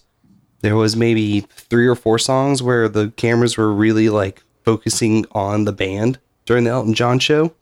They decide they're going to focus on the like a performance element aspect, a visual element far more than they're going to focus on the live performance aspect. Yeah, But the, I mean, the band sounded great. So I mean, I, Well, have you seen this thing, like with Tool? Like I have a I have a problem with Tool is uh, you know one of the biggest bands, but they don't show Maynard. They don't really showcase him. They don't like he kind of hides in the back in the shadow. yep, he doesn't want any spotlights or anything. He doesn't want anything like that. And every now and again he'll like go through a monitor or something. And for me, that's the that's the opposite of what you're talking about. The other extreme of like we're so into the the music that we're not even going to we're going to uh, um, sacrifice a visual element, and we're not even going to have the typical like front man thing going. Even though the front man is a front man who's super famous, and you know everybody goes to the show and they want to see him and they want to see him do his thing. Um, but he's like, nah, I'm just going to hang out in the back and put myself in a shadow and wear a wig. And it's like, eh. Hey, so there's there's a balance to be had, right? Mhm. Between, you know, okay, I get it. You don't want to like have TVs everywhere and showcase all the shit, but you also want people to focus on the music, and you, but you don't want to make it too much. I don't know. It's weird. It's a strange, strange thing. But uh, I guess my last real note about the Elton concert will uh, will continue on is uh, they got more of those. I can't I can't tell if it's BlackTrax or there's another. Uh, it's a it's a PRG remote spot. So what BlackTrax is is it's IR emitters em- embedded in the performer's clothes, and then there's a tracker in the moving lights, and they act like automated spotlights. A lot of Feld shows, the Disney on Ice and Marvel Live guys will use those. But PRG has another product called Remote Spot, and it it's like a, I mean, it's a remote feed to a spotlight. Um, it's it's like it's not a virtual spotlight. I'm I'm trying to think of the. It's it's a piece of hardware with a camera on it that's set up in some green room way in the back of the building, and they just run the cables up to the actual spotlights, and mm-hmm. the device that they're controlling controls the moving light with the camera. And it's all it's just it's really herky jerky shit. And Yeah. it, it really blows out the performer intensity wise because because you were able to get all of these automated spotlights that will do all of the work of you know the the spotlight operators there and we can just cram as many as we want to in there i mean fucking elton's got in this one picture one two three four five six seven eight nine ten eleven ten maybe? 10 spotlights mm-hmm. on him from not even 70 feet. And it's just like even with the eye it's hard to to really kind of see the finer details in his outfits and whatnot. Yeah, because it's just so blown out. i mean again i get it. Well no even for the people up in the nosebleeds they're still just going to see a little white dot Yeah, because yeah, you've completely flushed out the entire image with way too much light, and it reflects off of everything. Yep. So uh, there's a there should be a video in there. It's as much as of the uh, Rocket Man song that I could record. Check it out. Let me know what you think.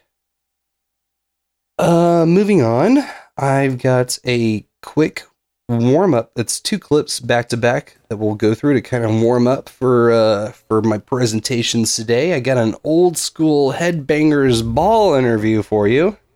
I was a little I was a little concerned that it might be a touch passe to bring uh classic Adam Curry clips to our post NA show. How could you? No, I that's know. great. It's perfect. We'll, we'll, let's do it. It's I, I'm sure it's hilarious. Yeah, man, it's fucking Danzig on Hairbangers Ball, and he's got some funny shit that I thought was appropriate for the modern times. Now about the new uh, the new album, I was listening uh, to the lyrics. A, a lot of it deals about uh, or talks about the people dealing with uh, uh, good and evil inside or within themselves. Uh-huh. Now, what fascinates you with this particular topic? Just uh, the whole topic. Uh, anything in, particular you'd like to? Um, I guess it's just man's struggle with himself. Mm-hmm. If he would just realize that he's both good and evil, he wouldn't always be down on himself so much. Mm-hmm. How about um, you know when uh, there's so many evil things going on uh, in the world? You, we have uh, war and wars in different parts of the country, and whenever Yeah, that's good. When, that's good. It's history. It's mankind. When, whenever it gets into music, people always seem to freak out, though, even though you know it's like it's happening all around us. Um, I think, uh, especially music like you're playing on tonight's show, should be a little volatile. Children are growing up; they have to learn about things, and they can't learn about it just through books. They have to learn about it through experiences. Mm-hmm. That's why uh, that particular period of a child's life is very turbulent because they're learning about the world. And it's something that parents can't take away from them either because it's something they have to learn on their own. They'll learn when something's not right and when something is right. Mm-hmm. And parents should just be there maybe to guide them around and say, all right, you know, help them through it. So, uh, are we talking here about uh, the original sin in a way? Just talking about life. Uh huh. I love how matter of fact Danzig is. He's like, just talking about life, man. Just talking my life. But uh, now the And I like Adam Curry kind of trying to not keep up, but just like um, trying to vibe with him hmm while being like a you know, hey Adam Curry, blah blah blah, MTV. But but that you know that that's not really who he is. I mean, that is a part of him, but he also has this very introspective element to him. So he's trying to tap into that. You can tell. Yeah, the I I, I thought the whole you know what about wars and stuff? You know, people atrocities. Danzig's just like, yeah, it's good. It's, it's humankind. Yeah, it's yeah, what it's what we do. it's what we do. And I like how it for him it's education. The music is is isn't uh, influencing kids to be violent. It's teaching them that the world is violent. oh yes, great way of putting it. Right. Uh, That's kind of what he's saying. So we get a little off the rails here. This is even something I was like, what? Uh, here's part two. Because ex- explain now "Twist of Cain," which is uh, your single and, and video. I mean, this this of course takes me to the you know the, the bad seed within all of us, the the Cain and Mhm. Abel uh, Yeah.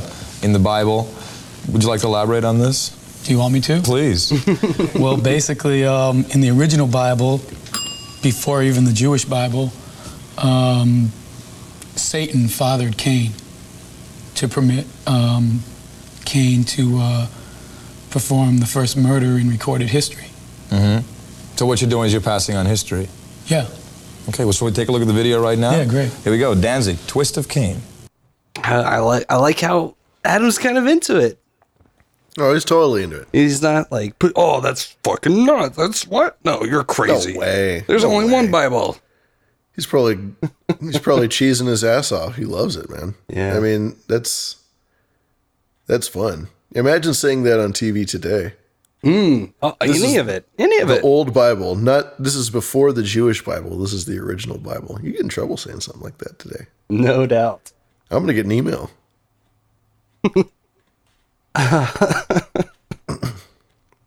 From someone, I'm sure, lavish at behindtheschemes.com. The uh so that's what I had for uh La Danzig. Um Danzig, did uh is there anything that you wanted to say? yeah, I like it.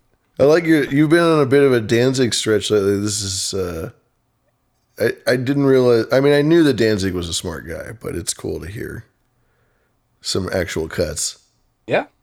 Yeah, he's uh this is the third or fourth time that he showed up on the show. It's a pretty cool Yeah. dude, you know. No heroes, no justice, but uh I dig him.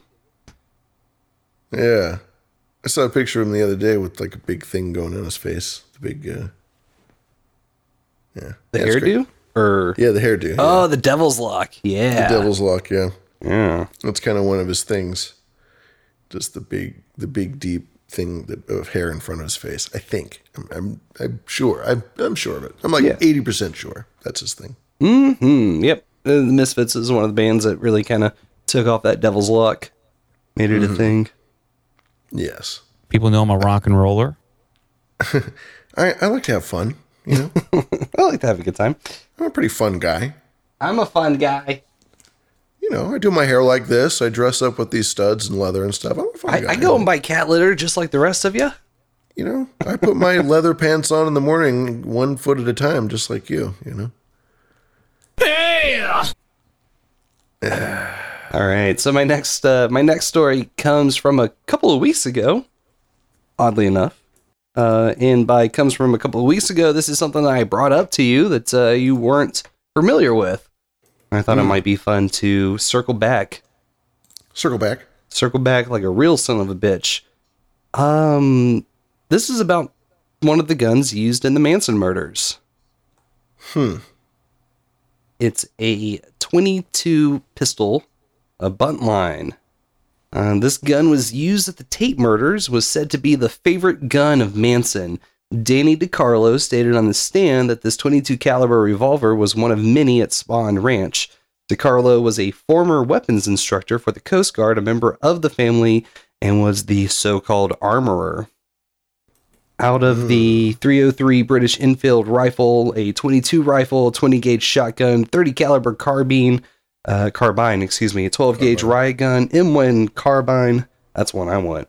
Uh, a submachine gun, and the 22 was the was the firearm Manson carried with him daily and fired the most. So out of Man, everything there, This guy had a 303 Enfield, a 22 rifle, 20 gauge shotgun, 30 caliber carbine, 12 gauge riot gun, M1 carbine, submachine gun, and a 22 pistol. This guy's in Hollywood. You can't do that anymore in Hollywood. You kidding me? Yeah. Jesus Christ. This guy's got an arsenal on him. For for there. Other people are in South Carolina laughing at me right now. But yeah. Yeah. So the uh DeCarlo in this interview from the 70s said that Manson got the gun by quote trading my truck for it. He said that the gun disappeared in early August and he didn't know what had happened to it. So later after the Tate Bianca murders, Stephen Weiss, who is an 11-year-old boy, found the 22 revolver on a hill behind his house in Sherman Oaks.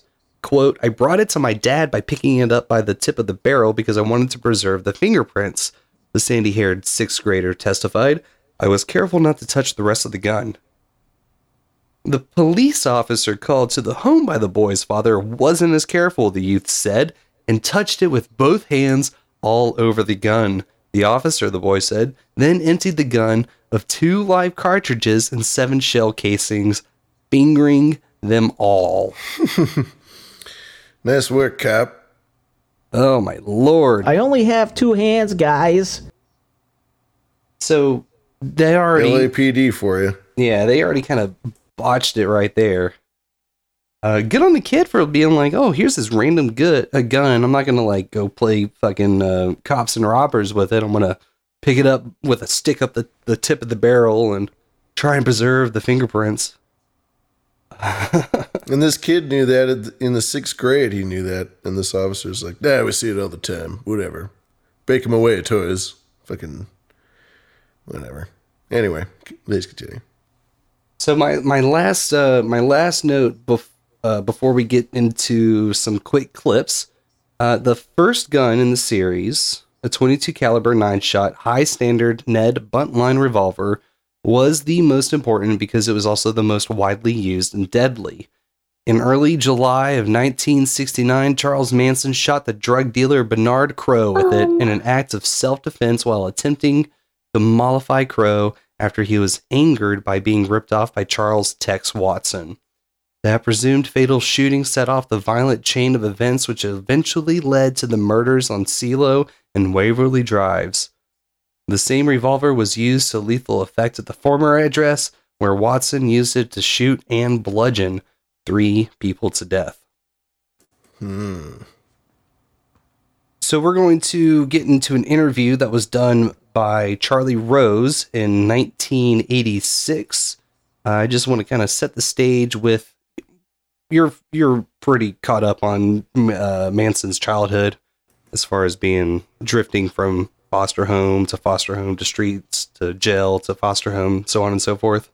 Mm-hmm, mm-hmm. Uh, this just kind of gives you a little insight into Manson's mindset, living in that uh, constant fight or flight. When you were 16, uh, you were out on your own. You were making money on your own. Yeah, but you were in when I trouble was, with the law. Yeah, yeah, but you got to realize when I was 16, it's not like people that you would think is 16. Why is that? Well, the person that's raised on the street is 16 years old is generally about 55 in their minds. Because they see so many experiences yeah, so quick. You know, you know, they've done been through more life and death situations, and uh, and uh, they've been through 10 times more than the average person sitting there doing what their mother says, going back and forwards to school. Other words, life is not in a school book. Do you want to look back at tho- that early period of your life and before the 60s and say, boy, something went wrong because I got on this track and I was in and out of prison, you know, and I went to foster homes and then my mother would take me, then I'd go see my grandmother, and then I'd go back and see my mother and then she would run away and, and somehow. Did that shape you? Did it make a difference? Did, Well, see, that, that doesn't even compute in my world because, like, there is no wrong. There's no wrong? I don't do any wrong. I wouldn't do anything that was wrong. If I did something that I would regret, then I would punish myself for it. And I wouldn't stand here and beat myself in the head with a hammer. That wouldn't make much sense. So Manson does no wrong. We should go ahead and clarify that. Yeah, from his perspective, growing up in a brutal world where nothing, morality is different. Yeah. you know, like you said. Well, in this next clip, he uh, he actually kind of gets a little no agenda about it, and describing describing these worlds. You know, so you got a parallel universe. You got two worlds. One world, everything is a lie and everything is wrong, and you can never do anything right. According to anybody else, I've never done anything right. There's always been someone to say that I wasn't right and I did it wrong. Yeah. But in the world that I live in, I've never made a uh, bad move in my whole life. In the world you have lived in, Sure. you would not rewrite any episode. No, you would not. change anything. You do not look back and say, "My God, I took a wrong turn there." No. None of it. No. No. Not once. I wouldn't be here if I did have. Have you ever have you ever listened to this interview? Uh, I think so in the past, but The uh, he, he Manson goes on to talk about uh, just kind of like you know how he is love and love is intelligence and intelligence is reality and so on and so forth and Charlie and him get into a little bit of a tiff back and forth, but uh, this last clip actually gets into where the 22 buntline gun came from. So here's this. Uh, oh my God, where'd it go? This last clip. I'm carrying you around, Nixon. I still got you. Uh, uh, uh, hey, Reagan, hey, Ronnie. I didn't tell him that was your gun that shot that guy. I didn't tell him that that gun came out of that trailer that uh, came over there. I held my mud on you, down, Ronnie, old crime partner. Yeah. You dig what I'm saying? In other words, I'm intertwined in your very soul, man. You give me my rights. My father died in the battlefields for my rights. Then I go down to L.A. and some uh, some district attorney wants to get rich and make a lot of money. Yeah. He's got something that's selling good. He dumps it over on me. It's okay. There's only one poor guy down here. He's nobody. And they overlooked the fact that I had already been brother in this penitentiary for 22 years. I speak big in the yard out there. But did they overlook that fact or not? Sure, they overlooked it. how did they overlook it? They took my rights, man. Yeah. You don't take my rights. You'd rumble the graveyard from here to the unknown But soldier. you respect power, and the system works this way. The state has power, and if in fact you violate the laws of the state, they have the power to put you away. Sure. You respect that? Sure, I did for 22 years. That's right. Why, that's why I'm mad. That's why I'm mad. I held that up. When I was a child, I used to be crying and bitching, and the old man said, "You do the crying, boy," and I'd say, "Yeah," and he said, "Well, shut up and do your time." The gun came from Ronald Reagan, as you heard him claim. He stole the gun or was traded the gun. That I wasn't actually able to nail down. But according to the word of Manson, Ronald Reagan, who was governor at the time, his firearm was used in the murder murders of the Manson case. I mean Reagan or or Reagan's guys, Reagan's people. Yeah, that's the idea. He's trying to. Yeah. Yeah. I mean, the sad thing is, there's two kind of ways to look at this. Manson's just saying shit so that he can get a rise out of people and continue to do whatever he's doing.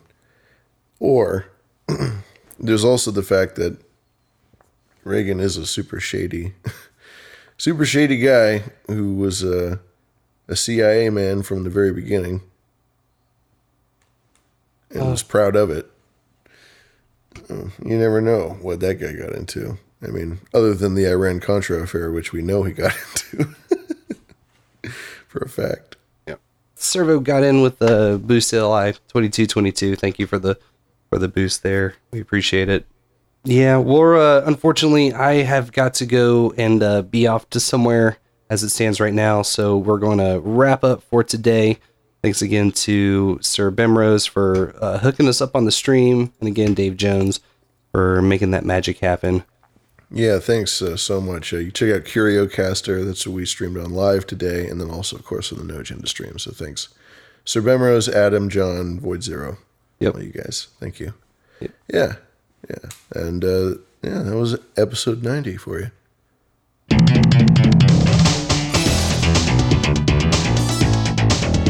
I get a real banger of a topic next week. We're gonna do uh, we're gonna do some alien stuff. It's a story that Sir Spencer sent us, so get excited for it. Mm, shall do. Shall do. Yeah.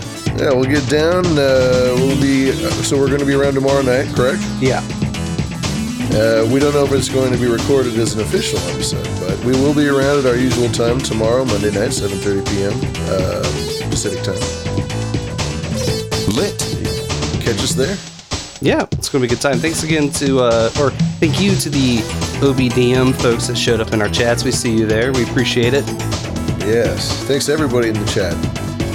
Good old time. Everybody, old producers. It's awesome. Troll room. Thank you.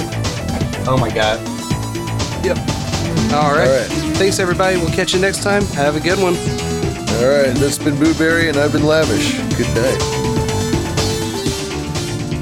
What is BTS? Pulp punk sciency conspiracy hypothesizing.